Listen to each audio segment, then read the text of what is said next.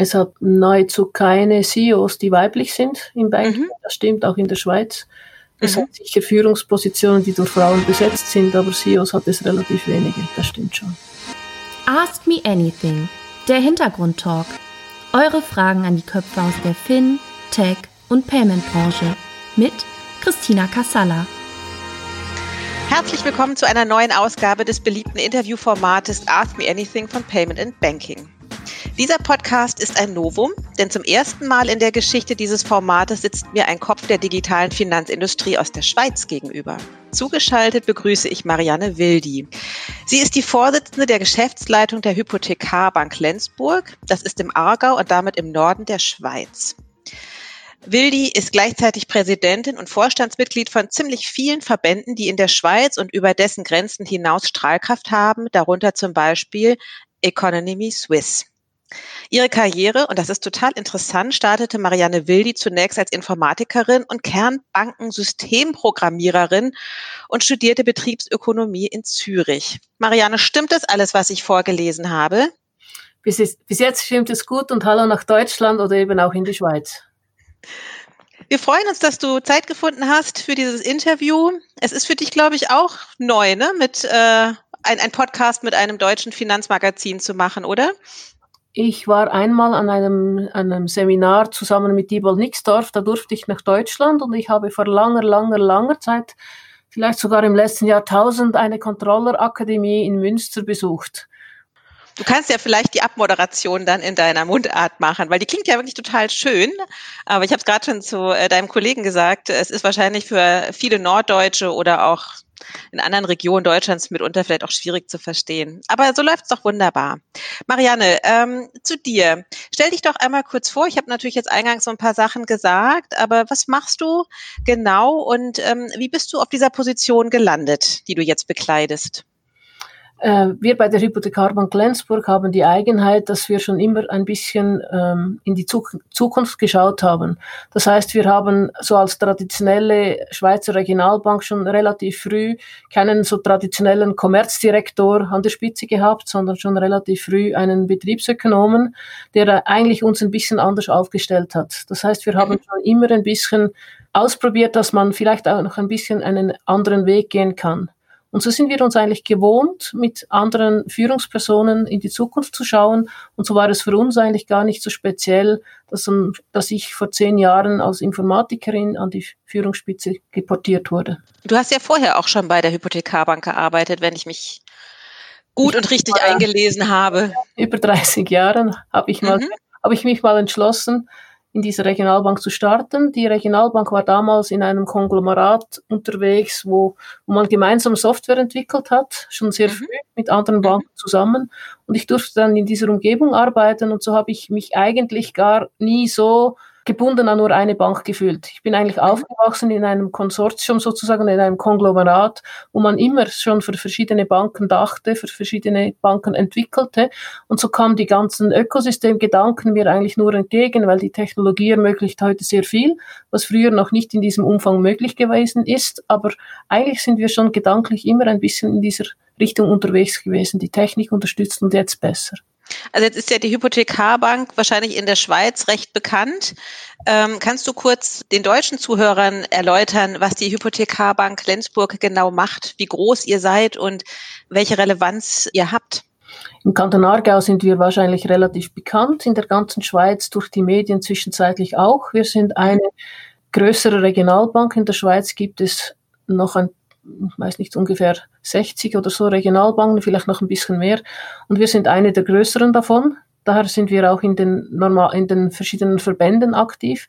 Die Schweiz ist ja bekanntlich ein Verbandsland und das repräsentiert dann auch, dass man als Chef eines Instituts in verschiedenen Verbänden aktiv ist, weil das ist unsere Art und Weise des Netzwerklebens und Netzwerkaustausches. Mhm. Und das bringt dann einem sozusagen von einem Netzwerk in das andere. Und das ist ja eigentlich nichts anderes wie ein Ökosystem. Mhm. Die Hypothekarbank ist eine Bank, die ist äh, sehr im Retail-Geschäft, im Hypothekargeschäft, wie der Name sagt, unterwegs. Aber wir sind auch eine Bank, die ein eigenes Asset Management hat. Wir produzieren auch eigene Asset Management Produkte. Das sieht man mhm. dem Namen nicht so direkt an, aber die Produktpalette ist sehr umfassend. Und daneben sind wir eben auch ein Softwareentwicklungshaus. Adorsis, Driving Payment Transformations. Adorsis entwickelt innovative, skalierbare Services und Lösungen für die Finanzindustrie. Mit 15 Jahren Branchenerfahrung, High-Quality Professional Services und Solutions sowie direktem Zugang zu EU-agierenden Gremien deckt Adorsis den gesamten Digitalisierungsprozess durch Open Banking Know-how für ihre Kunden ab. Sowohl für die Modernisierung bestehender Systeme als auch zur Implementierung neuer Geschäftsmodelle bietet Adorsis ihnen den komplett Lifecycle Service von der Konzeption über die Architektur und Entwicklung bis zum Support. Die Time to Market verkürzt Adorsis durch den Einsatz von qualitativ hochwertigen programmierten Lösungen aus dem speziell auf Digital Payments zugeschnittenen Open Source Portfolio. Das Open Banking Gateway von Adorsis bietet Ihnen universellen, DSVGO-konformen Zugang zu Banken in Deutschland und Europa. Besuchen Sie adorsis.com, um Teil der Open Banking Revolution zu werden. Wer ist so der Klasse oder die klassische Zielgruppe? Wer, wer ist bei der Hypothekarbank? Sozusagen, sozusagen jeder, der im Einzugsgebiet auf die Welt kommt, weil wir haben sehr viele äh, so Babysparkonten oder Jugendsparkonten und mhm. dann hoffentlich jeder, der ein Haus baut oder Haus kauft oder eine Wohnung kauft in der Nähe. Mhm. Wir sind im Einzugsgebiet, wo wir tätig sind, im Kanton Aargau relativ stark, aber wir beschränken uns dann eigentlich auch mit den ganzen Filialen, die wir haben, auf unser Einzugsgebiet im Kanton Aargau. Digital sind wir in der ganzen Schweiz, mhm. aber physisch mit dem hybriden Ansatz digital und persönlich nur im Kanton Aargau. Interessant ist, dass du sagtest, äh, hoffentlich jeder, der in, im, im Kanton geboren wird, weil ihr so viele Jugendsparkonten habt. Ist das für euch ein, ein ganz wichtiger Punkt, äh, schon früh mit der finanziellen Bildung von Kindern anzufangen? Äh, es ist eine Idee, aber es ist nicht so einfach, weil man eigentlich nicht so Werbe, Werbe, Werbung machen soll im äh, Jugendbereich oder im Schulbereich, weil es ist, sollte eigentlich eine neutrale äh, Geschichte sein. Aus diesem Grund ist es sicher auch nicht, äh, wir können nicht in Schulen gehen und, und Informationen äh, weitergeben, weil das wäre dann von der Werbung her nicht zulässig. Aber es ist sicher mhm. so, dass ein, ein Bankkonto irgendwas ist, was man auch vielleicht noch gerne mal schenkt und da kann mhm. Götti-Sparkonten und so sind schon noch populär. Mhm. Also ihr geht sozusagen über die Eltern, um an die sozusagen die Kinder dann auch äh, finanziell abzuholen. Dass man oder in die mit Sparen beginnt, ja. Ja, genau. Okay. Ähm, aber gibt es eine vergleichbare Bank in Deutschland zu eurer? Würde dir da was einfallen? Ich kenne, so zur Einordnung? Ich kenne den deutschen Markt zu wenig. Wir haben eine wir machen regelmäßig Mitarbeiter- und Kundenumfragen zusammen mit Emotional Banking, einer österreichischen Firma. Die ist mhm. auch in Deutschland aktiv und in diesem mhm. Zusammenhang habe ich öfters mal deutsche Institute kennengelernt. Und die mhm. ist für mich sowas von Varianten, also sie haben so viele unterschiedliche Varianten, dass teilweise, wenn ich von unserem Cost-Income-Ratio rede, die, die deutschen Kollegen beinahe in Ehrfurcht erstarren. Und trotzdem habe ich das Gefühl, bei uns müsste man es noch ein bisschen anders machen. Es ist irgendwie nicht zu vergleichen, glaube ich. Okay. Also ihr, ihr, habt in Deutschland, glaube ich, Landesbanken, die sind dann wahrscheinlich bei uns wie Kantonalbanken. Also mhm. wir haben keine Staatsgarantie, wir sind vollkommen unabhängig, wir sind eine Aktiengesellschaft mit einem sehr, sehr breiten Publikum. Bei uns hat niemand die Mehrheit. Bei uns ist es wirklich eine Publikumsgesellschaft, wie man es wie man's im Buche lesen kann. Mhm. Wir haben keine Staatsgarantie und nicht so. Ja, okay, verstehe. Jetzt hattest du kurz schon gesagt, du hast viel mit, äh, also häufiger auch Kontakt zu deutschen Banken. Wie nehmt, nehmt ihr denn oder insbesondere du auch die Bankenlandschaft in Deutschland wahr? Ähm, vielleicht noch ein bisschen, äh, ihr, ihr, habt, ihr seid größer, durch das könnt ihr euch äh, gewisse, gewisse Fokusgruppen erlauben, wie beispielsweise eine gewisse ähm, Nationalität hat vielleicht dann gewisse Produkte. Bei uns ist das Land so klein, dass wir uns solche Fokussierungen kaum erlauben können. Oder ihr kennt für, für gewisse Branchen Banken, die in be, be, äh, bestimmten Branchen tätig sind. Das kennen wir alles nicht. Wir haben eine, eine Beratung, äh, Betreuung und Beratungskompetenz, die unabhängig der Branche oder der, der Zugehörigkeit zu Nationalitäten ist, weil es bei uns von jeder Sorte nicht so viele hat. Wir müssen uns eigentlich breit diversifizieren. Mhm. Okay, das heißt also, diese Diversität äh, decken einige wenige ab in der Schweiz, während das in Deutschland auf mehrere Schultern verteilt wird. Würdest du das so sagen? Ihr könnt auch spezialisieren als Bank. Mhm. Es gibt äh, vielleicht eine Ärzte- und Apothekerbank. Ich weiß nicht, ob sie jetzt so heißt. Ich glaube, die gibt. Oder ihr habt, äh, ihr habt einfach spezielle Segmente. Mhm. Und das ist bei uns nicht so. Mhm. Okay. Und trotzdem arbeitet ihr ja, glaube ich, auch als Hypothekarbank sehr viel mit Fintechs zusammen, oder? Mhm, genau. Und was, was reizt euch an der Zusammenarbeit mit Fintechs? Und ich glaube, ihr wart auch fast eine der ersten, ne? Es hat damit zu tun, dass wir auch Softwareentwickler sind und durch, durch das haben wir eigentlich gelernt, über die Landesgrenzen hinauszuschauen und somit auch einfacherweise nach Deutschland, weil es die gleiche Sprache ist. Man kann die Berichte dann ein bisschen besser lesen oder interpretieren. Aber grundsätzlich es ist äh, sicher so, dass wir immer ein bisschen schauen, was im Norden von uns passiert. Das, das geht aber bis mhm. Schweden oder bis Schweden, Dänemark, Finnland rauf. Aber mhm. grundsätzlich mhm. haben wir gesehen, dass die ganzen Bewegungen mit PSD2 in, in Europa, speziell in Deutschland und in England, sehr viele neue Marktdynamik gibt. Und weil wir selber unsere Software entwickeln und durch, durch, durch das auch steuern können, haben wir gedacht, wir können problemlos eigentlich äh, uns selber sozusagen wie neu erfinden und uns sozusagen offen aufstellen und durch das eine Kooperationsplattform bieten für Fintechs, die in der Schweiz sind oder auch vom Ausland in die Schweiz kommen wollen. Mhm. Aber das müssen schon äh, Fintechs sein, die in der Schweiz dann äh, wenigstens ein Büro haben. Ähm, bei uns ist es, was die Bank betrifft, richtig, dass wir nur Kunden eröffnen, die, eine, die ein Domizil in der Schweiz haben. Das ist mhm. unsere Cross-Border-Strategie aus Sicht des Bankings. Aus Sicht der Softwareentwicklungspartnerschaft ist das nicht so, nein. Mhm. Du hast gesagt, ihr guckt jetzt immer in den Norden. Jetzt gibt es ja auch noch äh, Länder südlich oder eins zumindest äh, von der Schweiz. Ähm, warum guckt ihr in den Norden? Seht ihr da bestimmte Trends oder ähm, Themen, die in Italien zum Beispiel nicht abgedeckt werden? Es gibt Trends, die kommen ja, also beinahe nachweislich über, über die nordischen Länder, die ein mhm. bisschen äh, andere Affinität zu digitalen Kanälen, zu digitalen Geräten haben oder digitalen Omni äh, mhm. Customer Journeys. Das haben wir eigentlich so gelernt oder erfahren.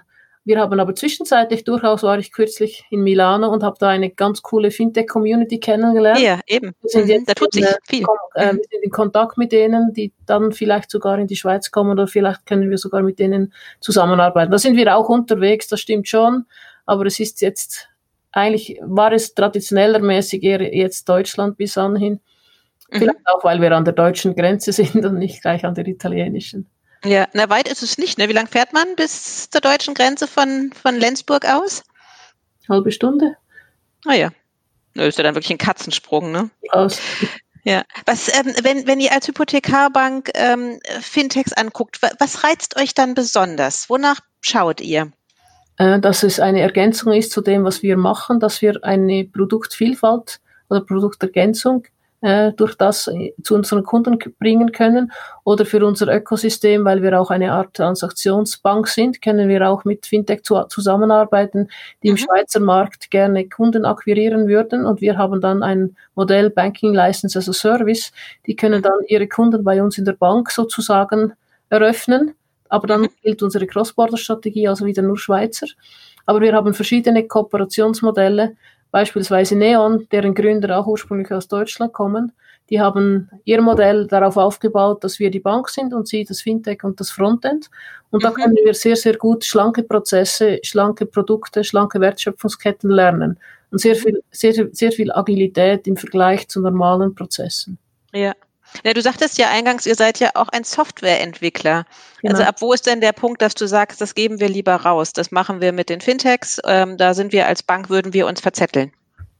Ähm, es kommt ein bisschen darauf an, wie, wie, ähm, wie, wie wichtig das, das Modul ist. Beispielsweise im Zusammenhang der Einführung von Feedlag, das ist bei euch in Deutschland MIFID, haben wir sehr, sehr intensiv mit Fintech kooperiert, die im Bereich des Risikokalkulierens, Risikokennzahlen wirklich einfach Kompetenzen haben, die wir nicht haben und haben da wirklich co coole, gute Kooperationen schaffen können, die uns erlaubt, jetzt dieses Produkt anzubieten, auch, auch als kleine Regionalbank. Mhm. Okay. Jetzt ist ja die Schweiz auch sehr, sehr stark, was den Kryptomarkt anbelangt. Ähm, seid ihr da in diesem Segment unterwegs? Als Bank sind wir noch nicht unterwegs, als Infrastrukturanbieter ja. Wir haben einen, eine der beiden Kryptobanken in der Schweiz, ist bei uns Kunde, als, also Softwarekunde.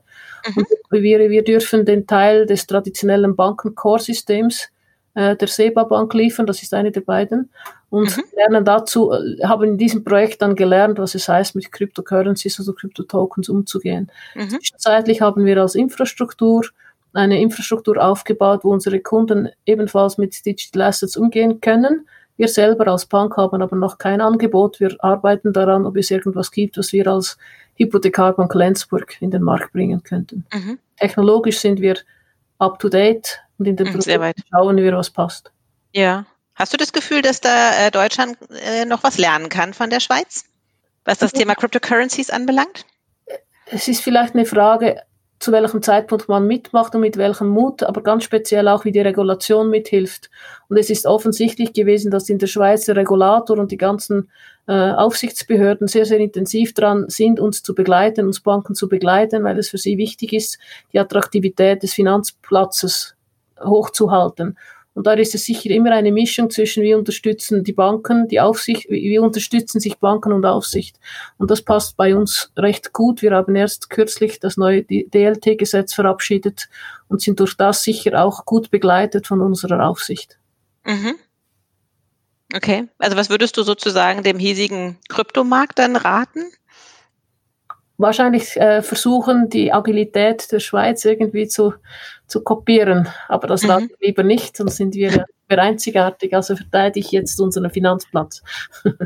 Okay. Also ich kann gerne zu uns kommen und zuschauen, wie es geht. Und eben mitmachen. Okay, ich, tatsächlich habe ich äh, eine Frage bekommen. Also unsere Fragen, die sind ja nicht von mir, die sind ja von unserer aus unserer Community gekommen. Und da war auch eine Frage dabei, wie viele Reisegruppen schon bei euch vorbeigekommen sind, um von euch zu lernen. Wir haben, also wir haben relativ häufig Interviews von, äh, von Schulen, die Digital Banking beispielsweise, äh, wir, wir, dürfen da relativ oft unser, unser Modell zeigen. Wir können mhm. an Konferenzen relativ oft äh, teilnehmen als Referenten.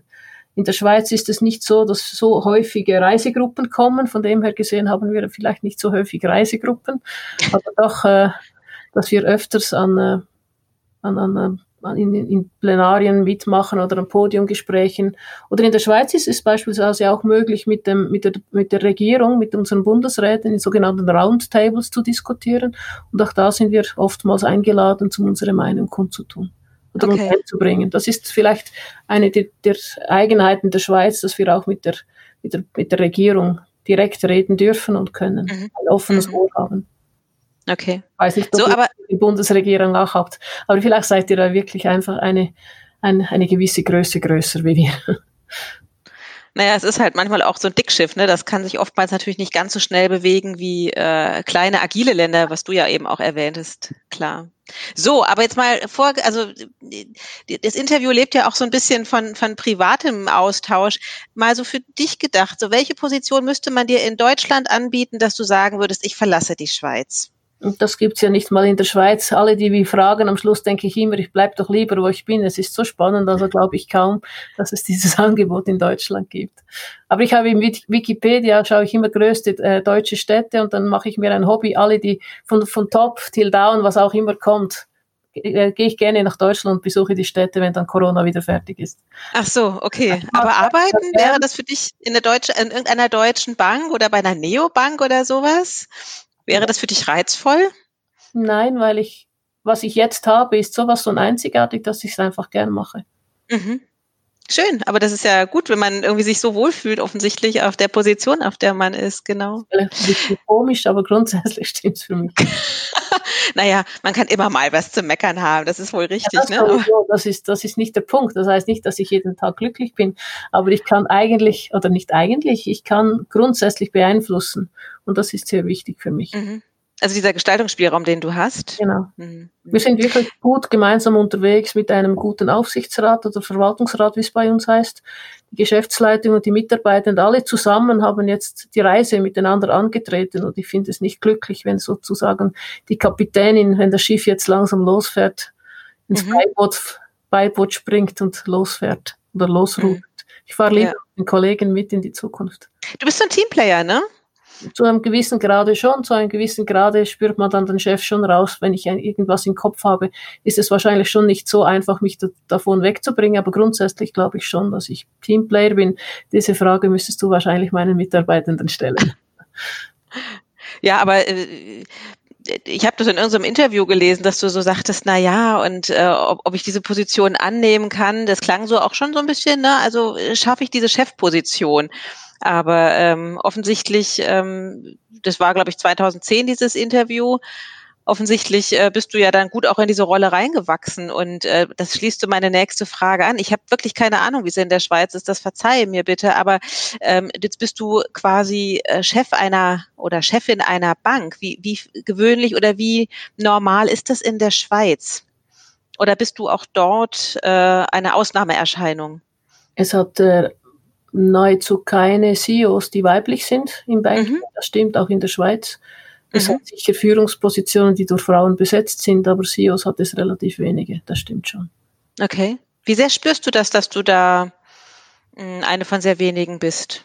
Da ich als Informatiker aufgewachsen bin und da hat es auch relativ wenig Frauen, ist das nicht, was mich jetzt speziell bedrückt oder belastet. Es ist für mich mhm. zu normal gewesen. Aber es hat auch in der Informatik jetzt sehr, sehr viel mehr äh, Frauen, weil es immer auch vom Ruf her äh, ein bisschen farbiger oder vielleicht auch, auch äh, kreativer wird, auch weil das ganze Informatikgebiet wird mit Design Thinking oder äh, User äh, Journeys oder äh, Interaction Design immer viel spannender. Und ich glaube, das, das bringt dazu, dass es immer mehr Frauen gibt, die da mitmachen wollen. Und mhm. dann wird es sicher, weil die ganze Technologiebranche auch äh, mehr zusammenwächst, auch mit dem Banking, wahrscheinlich auch immer mehr Frauen geben, die gerne auch Führungspositionen übernehmen. Glaube ich, mhm. es kommt mit der Zeit schon viel mehr. Mhm. Okay, womit äh, würdest du denn ähm, Frauen erzählen, warum das ähm, so schön ist, auf der Position zu sein, auf der du bist?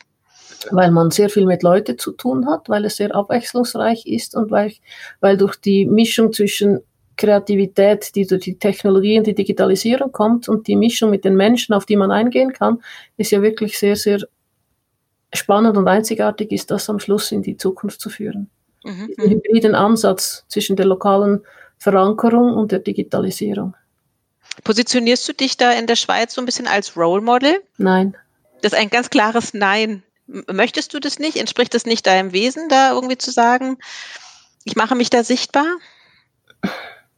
Ich lege nicht groß Wert darauf, aktiv daran zu arbeiten, ob ich jetzt sichtbar werde oder nicht. Wenn ich mhm. durch, die, durch die Leistungen oder durch die, die Produkte, die wir kreieren, sichtbar mhm. werde, ist es okay. Aber es ist mhm. ja nicht ein Selbstzweck, sichtbar zu sein. Okay, verstehe. Jetzt habe ich auch gelesen, dass du ähm, sehr gerne Krimis liest. Stimmt es? Ja, seit Corona schaue ich jetzt auf Netflix. Ach so, und dann aber auch äh, Kriminalserien? Hm, auch politisch, äh, politisch lancierte. Meine okay. Lieblingsserie im Moment ist Borgen. oh, die habe ich noch nicht gesehen. Was fasziniert dich daran? Finde ich spannend. Was fasziniert dich an dieser Serie? Es ist eine Frau, die in Führungspositionen kommt und sich mhm. dann irgendwie durchkämpfen muss mit allem, was dazugehört. Identifizierst du dich ein bisschen damit? Ein Teil davon, ja, weil ich bin ja im Nebennamen noch Präsidentin der Aargauischen Industrie- und Handelskammer. Oh ja. IHK sind relativ äh, in der Wirtschaftspolitik zumindest verhaftet und dann finde ich mhm. diese ganzen politischen äh, Diskussionen durchaus spannend zu beobachten, ja. Okay, also du liest Krimis, du guckst gerade Serien und du spielst ja auch sehr erfolgreich ein Instrument, ne? Hast ja auch so ein, ein du spielst Posaune, soweit ich weiß, gell? Das stimmt. Ähm, Im Moment, da es Corona-bedingt weniger Proben gibt und es ein ah, bisschen ja. komplizierter ist, habe ich jetzt dieses Jahr ehrlich gesagt noch gar nie gespielt. Aber so. ich glaube glaub nicht, dass ich es verlernen werde. Wie bist du zur Posaune gekommen? Äh, indem, dass wir in der Musikgesellschaft, wo ich mit 14 Seit, seit ich 14 Jahre alt bin, spiele ich dort und da haben wir keine Posaunisten mehr gehabt und dann ging es darum, wer wechselt auf dieses Instrument. Mhm. habe ich mich gemeldet. Mhm. Also das heißt wechseln, was hast du vorher gespielt? Äh, Flügelhorn und Kornett. Oh, das ist aber auch sehr das schwierig. Ist eine kleine Trompete. Ja, ja, aber das ist ein sehr schwieriges Instrument, ne? Äh, wenn man es gelernt hat von klein auf, ist es wahrscheinlich einfacher wie Klavier spielen, sagt meine Mutter. Ach so, okay. Also ich habe mal in so ein Horn reingepustet und fand das schon Gerade vom Mundansatz her wahnsinnig schwierig. Ja. Frage der Technik, ja genau. Ja, wahrscheinlich. Ne? Was würdest du denn dann eher mit auf eine Insel nehmen? Äh, das, den Krimi oder die Posaune? Den Kindle Reader. Da habe ich mehrere Varianten. Ein Buch wäre zu wenig. Okay, aber du würdest das Instrument zu Hause lassen? Ja. Okay. Das ist, äh, die, die Aus, äh, als Posaunist, als Soloinstrument ganz alleine zu spielen, macht nicht Spaß. Es ist ein, ein, mhm. ein, Spiel, das ich in einer Gruppe mache. Und in mhm. der, auf der Insel wärst du ja dann allein, also allein, alleine lese ich lieber. Ach so, ja, das macht Sinn, na klar. Du müsstest also noch ein paar Orchesterkollegen mitnehmen. Ja, dann können wir spielen, ja. Okay, was spielt ihr für Musik? Hm. Was so eine Dorfmusik halt so macht. Wir haben normale Märsche, Polka, Walzer, aber auch Interpretationen von modernen Stücken, die dann vielleicht für richtige Fans dieses Originals dann vielleicht nicht so cool klingen, aber für uns ist es speziell und lässig, weil wir auch ein bisschen modernere Musik machen können. Es ist eine Mischung, was uns dann für dieses Konzert, wo wir das Programm aussuchen, so gefällt. Es ist eine Mischung von verschiedenen Stilrichtungen. Mhm. Mhm. Aber ähm, ich spiele ja selber Instrumente, das bedeutet ja auch, man muss ja so ein bisschen üben. Wann machst du das dann noch? Weil ich könnte mir ja so vorstellen, äh, in deiner Position arbeitest du wahrscheinlich ja auch sehr, sehr viel und dann noch irgendwie ein Instrument und ähm, noch zu Orchesterproben gehen, sich auf Konzerte vorzubereiten. Wie, wie, wie organisierst du dich da? Wenn ich regelmäßig in die Probe gehe, dann ist es relativ einfach und die schwierigen, die schwierigen Passagen übe ich dann effektiv im Büro. In der Echt? Woche oder am Wochenende, ja, weil ich will meine Nachbarn im, im Wohnblock nicht schockieren. Das heißt also, deine Kollegen haben dich auch alle schon mal üben hören? Nee, die arbeiten dann, wenn ich übe. ich übe ja dann zu Randzeiten. Ach so, okay. Ist ja auch lustig. Gibt es denn bei euch irgendwie nicht auch in der, in der Bank vielleicht ein Orchester? Wir hatten mal eines, das an einem äh, Bankanlass gespielt hat. Das war sehr cool, ja, das stimmt. Müssen Ach, wir wieder mal machen. Das war wirklich cool. Aber ja. es war noch gesungen. Another brick in the wall. es werden schon neue Pläne für die Weihnachtsfeier geschmiedet, genau. Ja, Corona lässt das wahrscheinlich dieses Jahr nicht zu. Ja. Es kommt eine Zeit nach Corona. Ja, es bricht vieles weg, in der Tat. Marianne, du hast ja ähm, bei meinem Kollegen André Bajorat in dem äh, Buch äh, Köpfe der digitalen Finanzindustrie ja auch ein Kapitel geschrieben. Da geht es ja viel um das Thema Digitalisierung. Mhm. Ähm, jetzt kommen wir mal wieder ein bisschen weg von Musik und, und allem. Ähm, da hast du gesagt, dass Digitalisierung ein Mindset ist. Wie meinst du das? Man kann Digitalisierung meines Erachtens nicht befehlen und es bringt nichts, wenn man sich einen Chief Digital Officer anstellt und der ist dann zuständig. Man ist zusammen zuständig und die ganzen, alle Mitarbeiter müssen in diese Richtung gehen, weil es ist nicht etwas, was man befehlen kann. Ich finde es speziell oder spannend zu beobachten, wenn man privat unterwegs ist, was man dann mit seinen, äh, mit seinen Mobile-Geräten macht oder seinen äh, PCs oder Laptops. Privat sind manche Leute sehr, sehr viel flexibler oder agiler, wenn was geändert werden muss wie im Berufsleben. Und da denke ich, man bringt es nur zusammen hin, indem dass jeder die Grundprinzipien begreift und auch vielleicht begreift, dass äh, Agilität und Schnelllebigkeit vielleicht auch nicht Perfektion ist Mhm. Also Agilität und Schnelllebigkeit auch, auch heißt, man probiert mal was aus und man darf auch wieder stoppen. Es ist eine Mischung zwischen Innovationsfähigkeit und äh, Digitalisierung. Man kann, Bankprodukte sind von eher digital. Und man kann mhm. sie nicht anfassen, sie sind ja schon digital. Das heißt, wir haben eigentlich das Bedürfnis, unsere Prozesse oder Wertschöpfungsketten zu verschlanken, aber das ist vor allem eigentlich die, äh, die Usability und das Look and Feel, wie wir das präsentieren. Es ist eigentlich ja selten ein neues Produkt, es ist eigentlich die Art und Weise, wie wir diese Produkte präsentieren oder abwickeln oder anbieten. Und da ist es ein Mindset, dass man sich überhaupt darauf einstellen kann, die Produkte anders zu präsentieren und mhm. vielleicht die, die äh, zu überlegen, was es heißt, ein Produkt auf dem digitalen Kanal, wo der Kunde alles selber macht und dann wieder persönlich und wo die Werthaltigkeit oder die Wertschöpfung stattfindet. Wie mhm. kann man das Pricing verteilen, wenn man am Schluss zweimal dasselbe anbietet? Das wird der Kunde mhm. kurz oder lang nicht mehr begreifen. Und da ist es ein Mindset zu verstehen, wie kann man eine Dienstleistung mit, mit Mehrwert versehen durch persönlichen Betreuung oder Know-how oder Menschlichkeit und dann mhm. ergänzen mit Digitalisierung. Für mich ist das Digitale eigentlich ein Mittel zum Zweck, um den mhm. Menschen irgendwo in den Vordergrund zu drängen, in der Beratung beispielsweise. Aber mhm. im gleichen zu ist es eine Art und Weise der Selbstbedienung, die aber nicht äh, langweilig sein muss, sondern vielleicht auch spielerisch und die, die Kunden motivieren, das wirklich selber zu machen. Aber mhm. wir als Banken dürfen den Kontakt nicht verlieren und müssen so Mehrwert generieren durch Menschen. Mhm. Ja, du hattest es ja vorhin äh, gesagt, dass ihr auch noch relativ viele ähm, Filialen habt, ne? Genau. Ähm, ist, ist das Filialgeschäft für euch nach wie vor und unantastbar äh, das Modell der Zukunft, trotz Digitalisierung und dem Mindset, was ihr als Hypothekarbank habt? Für mich ist ein, eine Geschäftsstelle eigentlich nur ein erweiterter Büroraum.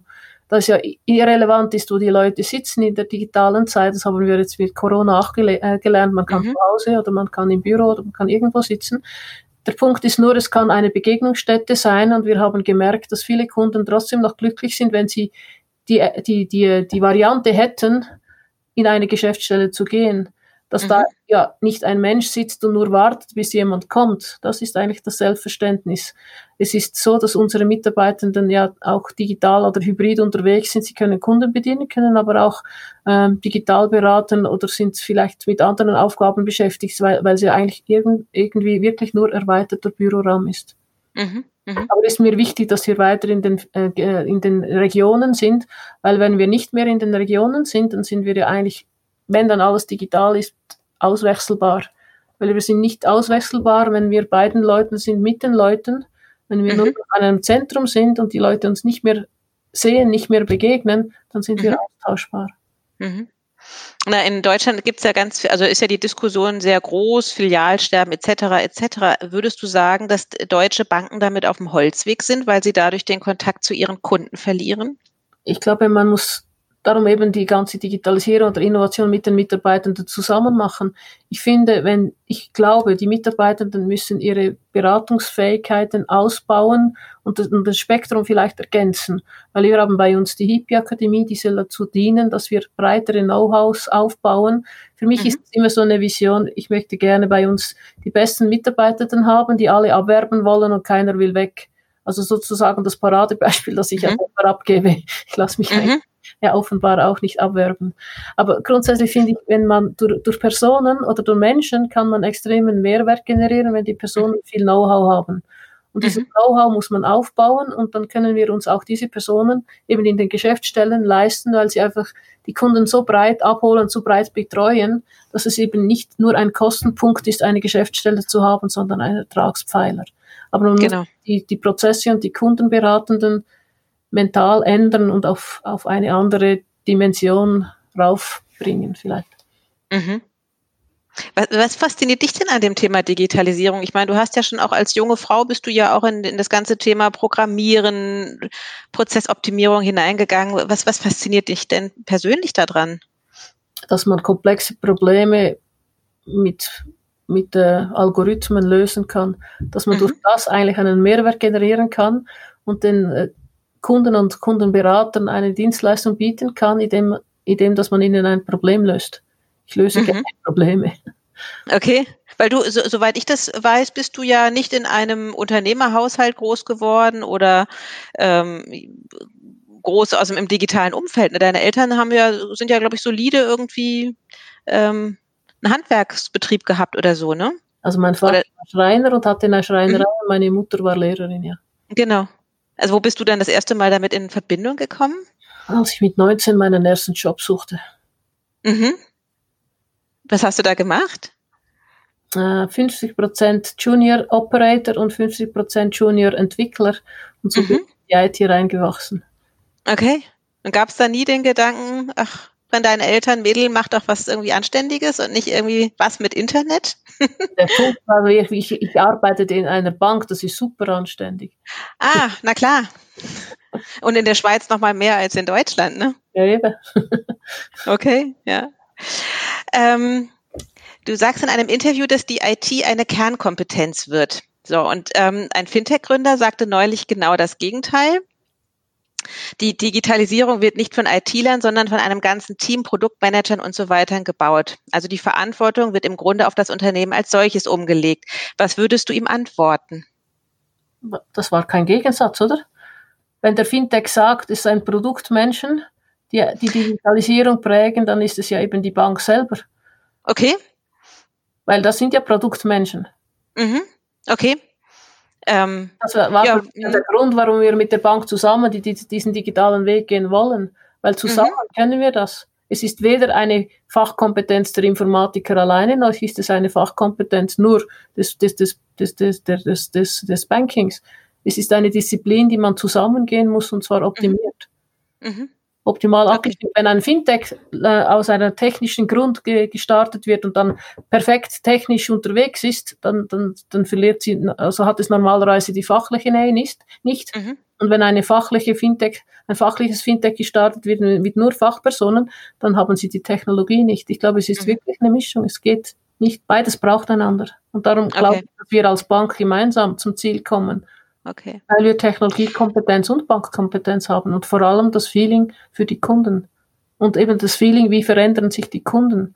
Genau, ja, und da ist ja gerade im Moment extremst viel in Bewegung, auch durch Corona. Ne? Das hat ja, war ja im Grunde wie so ein, so ein Beschleuniger in den letzten Monaten. Genau. Das werdet ihr ja wahrscheinlich auch gemerkt haben. Es ist eine Mischung zwischen, es ist, es hat Dinge beschleunigt, die man sich wahrscheinlich nicht vorstellen konnte, und es hat, mhm. auch, hat auch einen Risiken generiert, weil teil, teilweise die Leute nicht wussten, was sie machen.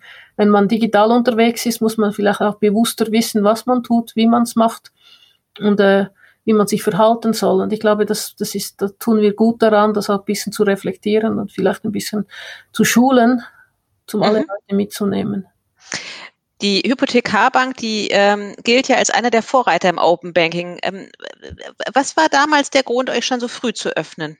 Weil wir unsere Software selber kontrollieren können, durch auch uns selber den Auftrag geben konnten, diese Schnittstellen bereitzustellen und weil wir mhm. gesehen haben, dass wir, wenn wir das als Regionalbank aus dem Kanton Aargau aus äh, öffnen, dann wir plötzlich automatisch in die ganze Schweiz können, was wir ah, ja. Mhm. Hypothekarbank Lenzburg nicht können unter diesem Brand. Es erwartet uns in einem anderen Kanton mit diesem Brand sicher niemand. Und am Schluss ein Rebranding oder so, so wahnsinnig viel Geld in Werbung zu pushen, hätten wir keine Kapazitäten gehabt. Okay. Es habt ihr alles alleine gemacht? Oder habt ihr Mischung zwischen, wir haben, wir, wir arbeiten in diesem Ökosystem mit verschiedenen Partnern zusammen. Mhm. Das, mhm. Die erste Partnerschaft, die wir lanciert haben, also eigentlich das Framework selber, haben wir mit einer deutschen Firma gemacht, genau wissentlich aus diesem Grunde, weil wir gedacht haben, in Deutschland muss das sowieso erledigt werden, dann arbeiten wir jetzt mit einem deutschen Partner und machen mhm. dann eigentlich das Swiss Finish auf dem Ganzen. Das haben wir dann auch gemacht. Wir haben das Framework des deutschen Anbieters genommen und haben den Swiss Finish draufgebaut. Mhm. Also okay. das ist in einem modernen Ökosystem eben spannend. Man muss nicht immer alles selber machen, aber unseres Erachtens selber kontrollieren, was passiert. Wie viel Tech bist du denn selbst? Also wie wenn viel? ich mit einem jungen Kollegen vergleiche, überhaupt nicht mehr. Wenn ich mit einem jungen Banker vergleiche, sehr viel. Ich bin irgendwo so eine Mischung in der Mitte. Ich bin von allem ein bisschen, aber nicht mehr alles, nicht mehr sehr tief. Okay, kannst du das ein bisschen definieren? Weil wenn du sagst, irgendwie gegenüber deines jungen Kollegen bist du kein bisschen oder nur sehr wenig Tech, wo könnte, merkst du da den Unterschied? Ich könnte, ich könnte, nicht mehr programmieren, was ich früher hätte. Ich kann, ich kann heute nicht mehr programmieren. Ich kann mhm. heute noch ähm, die ganzen Data Warehouse Geschichten und Datenbank-Geschichten kann ich noch besser. Das ist nicht so dynamisch geändert. Und auf Seiten des Banking kann ich dafür die ganzen Analysen besser oder die, die Möglichkeiten, die eine künstliche Intelligenz oder ein Machine Learning mitbringen. Ich habe mhm. vom Grundverständnis her von beidem noch so viel, dass ich für beide insofern interessant bin, aber für beides zu wenig tief. Juckt es dich manchmal in den Fingern, das Programmieren wieder äh, mehr in den Fokus rücken zu lassen? Nur manchmal, manchmal nicht, manchmal schon. Wonach entscheidet sich das, ob ja, ob nein? Indem, dass ich Chef ein, äh, Chefin einer Firma bin und die Prioritäten das leider einfach nicht mhm. zulassen, weil sonst die Tage wirklich zu kurz sind. Ja. Die pure Vernunft bringt es mit sich, dass ich es dann eben nicht mache. Mhm. Und zu Hause so die kleine, das ein oder andere kleine Programm mal am heimischen Rechner? Nur wenn ich krank bin. Da bin ich lange genug zu Hause, ansonsten nicht. Du programmierst aus Langeweile, ja? Das ist ja toll. ähm, ich hatte dich ja äh, kurz bevor wir das angefangen haben, das Gespräch aufzuzeichnen, haben wir ja über äh, ein Gadget gesprochen, auf, über das du oder auf das du nicht verzichten kannst. Ähm, welches ist das? Es ist, seit ich das als Frage überlege, kommt es mir eigentlich nicht in den Sinn, weil ich ja eigentlich behaupten möchte, ich kann, ich kann problemlos verzichten. Aber mhm. wenn ich mein Handy liegen lasse, vermisse ich es. Das heißt ja nicht, dass mein Wille nicht sagt, dass ich verzichten könnte. Dass ich das im Normalfall nicht mache, ist wahrscheinlich der, der Beweis, dass ich das Handy vermissen würde. Und welche App würdest du als letztes deinstallieren? WhatsApp. Bist du so eine WhatsApperin? Ja, alle Gruppen. Die Gruppen würde ich vermissen, ja, mit Family und Friends und äh, Musikgesellschaft und was auch immer. Mhm. Ja, das stimmt. Mhm. Mhm, okay, und äh, aber das heißt, es gibt dann sicher wieder eine andere Art von Kommunikation. Ich habe mich jetzt an WhatsApp gewöhnt. Ja, oh, das geht auch so schnell, ne? Und gerade bei so vielen, vielen Gruppen, klar. Aha. Zum Thema Sparen und Digital Detoxen, ne? Ähm, also gelingt dir das manchmal? Zu, zu Digital Detoxen, beziehungsweise eben, um auch mal das Handy äh, oder ganz bewusst zu sagen, ich äh, gehe mal nicht online oder so? Es kommt darauf an, ob ich weiß, was die Leute, mit denen ich am meisten über WhatsApp kommuniziere, beispielsweise, wenn die alle bei mir sind, und ich die, wenn, ich so. Party, wenn ich eine Party habe, dann ist es null Problem. Dann warte ich ja nicht, so. also ich antworte nicht. Das ist wirklich problemlos. Oder wenn ich in, äh, ich war beispielsweise in Amerika in den Ferien und da ist die Zeitunterschied so extrem und teilweise zwischen diesen verschiedenen Parks hat es gar keine Verbindung, dann ist es auch kein Problem. Das heißt, ja, ja. in anderen Zeitzonen bin, ist es kein Problem oder die Leute, mit denen ich normalerweise irgendwie austausche, sind sowieso bei mir, dann habe ich kein Problem. Ansonsten habe ich wirklich das Gefühl, ich möchte zu einem gewissen Grad online sein. Ja, es ist irgendwie, als ob so eine, so eine Hand fehlt, ne? Oder irgendwie so ein, so ein irgendwie ja. ich es dann schon, aber das ist wahrscheinlich eben ein Anfang von Sucht. Und wenn ich beweisen will, dass ich nicht süchtig bin, dann lasse ich es zu Hause. Kann ich schon. Okay. Will ich aber mhm. eigentlich nicht. Genau. Das führt mich nämlich zu meiner nächsten Frage. Ich habe auch gelesen, du siehst, ich habe mich ganz viel einlesen müssen, äh, bevor wir dieses Interview auch geführt haben. Ähm, und dann kam es eben auch als Frage, ähm, dass du gesagt hast, du bist eigentlich für eine, für eine Bankerin sehr untypisch und ähm, du bist äh, Sparerin. Stimmt es? Das stimmt, ja.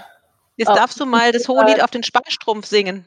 Äh, zum, zum Leide meiner aller Kollegen, die mich dann jedes Mal gerne beraten und jedes Mal, wenn ich das sage, komme ich x Anfragen von anderen Kundenberatern, von anderen Banken über. Äh, die, die stellen mir dann Unterlagen zu, so mit dem Hinweis, wenn ihre eigenen Kundenberatenden mich nicht äh, dazu überzeugen können, ich soll es doch mit ihnen versuchen, sie können mich besser beraten. Es hat irgendwas mit der, mit meiner Herkunft zu tun, da ich das einfach ich, ich spare lieber, wie dass ich, oder ich, ich habe in, ein, in, ein, in eine Wohnung investiert. Also schon, schon, ja, ich investiere mein Geld in Dinge, die ich vielleicht eher anfassen kann oder weniger risikoaffin sind. Ich weiß, dass theoretisch Geld an Wert verlieren kann, Spargeld auch. Mhm. Es ist für mich irgendwo zu einem gewissen Teil kalkulierbarer.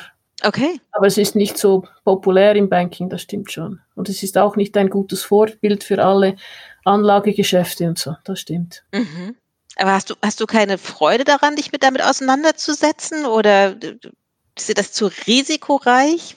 Warum? Wenn ich, wenn ich, wenn ich mich mit dem Thema im Detail auseinandersetzen müsste oder möchte, dass ich das begreife, dann ist doch die Digitalisierung und alle Themen im digitalen Bereich interessieren mich mehr.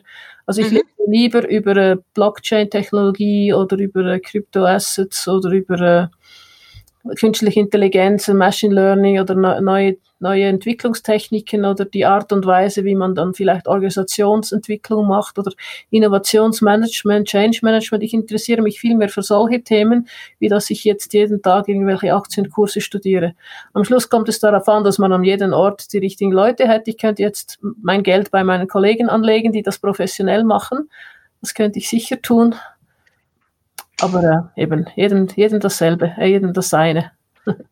mhm. Wie sehr hilft es dir denn, ähm, weil du ja, das hast du ja vorhin auch äh, kurz erwähnt, du kommst ja aus einem recht bodenständigen Haushalt, ähm, wie ähm, sehr prägt dich das in dem, was du heute tust? In diesem Zusammenhang haben wahrscheinlich sehr viel, wahrscheinlich sehr viel, weil mhm. wir vielleicht von unserer Tradition, Tradition, Tradition her eher sparen war, wie Anlegen. Ja. Welche Attribute würden dir da einfallen? Bist du da irgendwie bodenständiger oder, hm. oder? Ich glaube, es gibt ganz viele Kunden, die ähnlich sind wie ich und es gibt mhm. andere Kunden, die, die vielleicht ihr Geld gerne investieren. Ich habe mein Geld jetzt in, in, äh, in, mein, in meine Wohnung beispielsweise investiert mhm. oder eben mein Auto mhm. ist beispielsweise bezahlt und nicht geleast. Okay. Jetzt liegt ja dein Gehalt offen. Wie, wie sehr sozusagen, wie, wie wichtig ist Luxus für dich und äh, wie gehst du mit Neid um? Das ist alle Frage der Relation. Ich, ich bin im, im Vergleich zu, anderen, zu, zu unseren Kunden wahrscheinlich sehr gut bezahlt. Aus diesem Grunde relativiert sich ja wahrscheinlich dann, äh, ist es viel oder wenig, weil es ist sicher viel im Verhältnis zu diesen Leuten, die bei uns Kunden mhm. sind. Also ist das völlig passend mhm. oder es ist für mich wirklich passend und okay, wie es ist. Dass ich aufgrund des, des Salärs gewisse Dinge machen kann, die beispielsweise meine Brüder, die nicht in dieser Lohnklasse sind, das nicht machen können, mhm. ist wahrscheinlich dann Luxus, in dem, dass ich problemlos irgendwelche Wochenende eben vielleicht in einer deutschen Stadt mhm. organisieren kann, ohne dass ich mir lange überlegen muss, reicht es jetzt oder reicht es nicht. Das, mhm. ist, das ist für mich Luxus. Mhm. Jedes, nicht immer, nicht immer im Detail zu überlegen, reicht es oder reicht es nicht, aber ich bin sicher relativ vorsichtig. Ja, ja, okay. Hat, auch mit der, mit dem, äh, mit der Herkunft zu tun. Ja. Nee, das ist, ähm, liegt ja, ihr seid ja ein börsennotiertes Unternehmen ne, und auch deswegen liegt es offen, genau. Und äh, das äh, fand ich so spannend, dass, das man, dass man das irgendwie überall las, ne, was sozusagen wie das Gehalt ist. Das wäre ja mitunter undenkbar hier.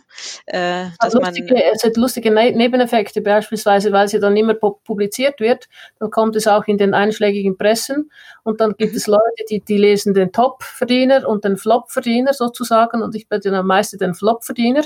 Das hat zur Folge, dass ich aber Kolleginnen wiederfinde, die dann beim Top-Verdiener arbeiten und so habe ich wirklich durch, durch, durch diese Publikationswirkung treffe ich Kollegen wieder, die ich vielleicht schon mal aus den Augen verloren habe oder andere Leute, die mit mir diskutieren. Es hat also auch Vorteile. Tatsächlich, ja, weil ich meine, das ist ja. Ein Kollege von mir hat bei Novartis gearbeitet und der hat dann aufgrund dieses Top, Top-Resultat seines Chefs hat er dann auch mich gefunden, weil ich im selben Ranking einfach zu unterst war. Das hat mich eigentlich wirklich gefreut. Hurra, ich verdiene so wenig. Endlich treffe ich alte Freunde wieder. Gefunden. Der Kollege hat Aha. mich wieder gefunden. Das hat mich gefreut. Ja, ja. ja, weil ich meine, das ist ja so dieses. des Rankings gefunden. Ja. Ja, weil dieses Offenlegen von Geld, das ist ja auch ein bisschen so eine Tabusache. Ne? Ich weiß nicht, wie es in der Schweiz ist, aber in Deutschland ist es ja immer noch so, man spricht nicht über Geld. Ja, ähm, gerade wenn man irgendwie gewisse Positionen bekleidet. Und bei dir liegt es ganz offen und offensichtlich. Das ist die Idee des, der, der Transparenzrichtlinie und der Offenlegung, dass man bei mhm. Aktiengesellschaften ja eben am mhm. Schluss ganz klar sieht, was der Manager und der, äh, der, an der Spitze steht oder die an der Spitze steht, äh, beispielsweise an eigenen äh, Aktien hat oder eben das Salär bezieht oder Interessenverbindungen hat. Es soll eigentlich nur die Transparenz aufzeigen, dass eben die, die ganzen Verbindungen klar sind und nachvollziehbar sind. Das, dient, das ist Sinn und Zweck dieser Transparenz, weil wir sind Börsenkotierung bedingt ja, dass die, die Preise stimmen und die, mhm. die, die nicht verfälscht werden. Darum ist diese Offenheit sicher wichtig. Das Ask Me Anything endet immer mit einer Schnellrunde Ja- und Nein-Fragen. Und vielleicht äh, frage ich auch noch mal hinterher, warum. Bin ich ja mal gespannt. Jetzt kommen ganz viele Vorurteile mit Jockey. Jetzt äh, kommen ganz viele Klischees. Du darfst auch über mich lachen, ja? So. Aber ich meine, die Schweizer haben auch viele Klischees über die Deutschen. Mag sein. ähm, Fondue oder Raclette? Fondue. Ja? Mhm. Matterhorn oder Vierwaldstätter See? Vierwaldstätter See. Das heißt, du äh, magst das Wasser lieber als die Berge? Nein, aber ich mag den Vierwaldstätter See gut, weil man da schön laufen kann, weil man mit Schiffe fahren kann, weil es variantenreicher ist und eben auch Berge hat. Beim Matterhorn habe ich eigentlich nur das Matterhorn. Nur das Berg, den Berg. Genau. Okay. Bist du viel in deiner Freizeit so draußen in der Natur? Hm, manchmal beim, mit, mit, mit dem Velo unterwegs. Mhm äh, manchmal zu Fuß, aber grundsätzlich nicht mehr wie andere. Mhm. Ich bin ein Manager, der morgens um fünf zuerst joggen geht, dann schlafe ich nämlich noch. ich, schlafe, Ach, ich, ich, schlafe, ich schlafe lieber eine Stunde länger, wie dass ich eine Stunde jogge. Ach, da bist du ganz bei mir. Weil ich kenne viele, die tatsächlich morgens um fünf aufstehen und joggen gehen. Und ich, es nee, ist eine, eine Mischung aus Bewunderung. Bitte? Dann schlafe ich noch eine Runde. Ja, ich nämlich auch und drehe mich nochmal um. Irgendwie genau. finde ich das auch schöner, ja. Okay, Schweizer Uhr oder Schweizer Taschenmesser? Uhr. Mhm. Welche besitzt du? Swatch. Äh, ich, ich kaufe immer Uhren, die so irgendwie so nicht wahnsinnig teuer sind, dafür wahnsinnig farbig. Und da weiß ich mhm. eigentlich gar nicht, wie viel ich habe. Ich habe sicher ein paar, aber wahrscheinlich die Marken weiß ich nie. Ich schaue immer, wie es ausschaut. Wie es ausschaut. Ich weiß nur, mhm. dass ich letzte, die letzte, die ich gekauft habe, war ein Swatch.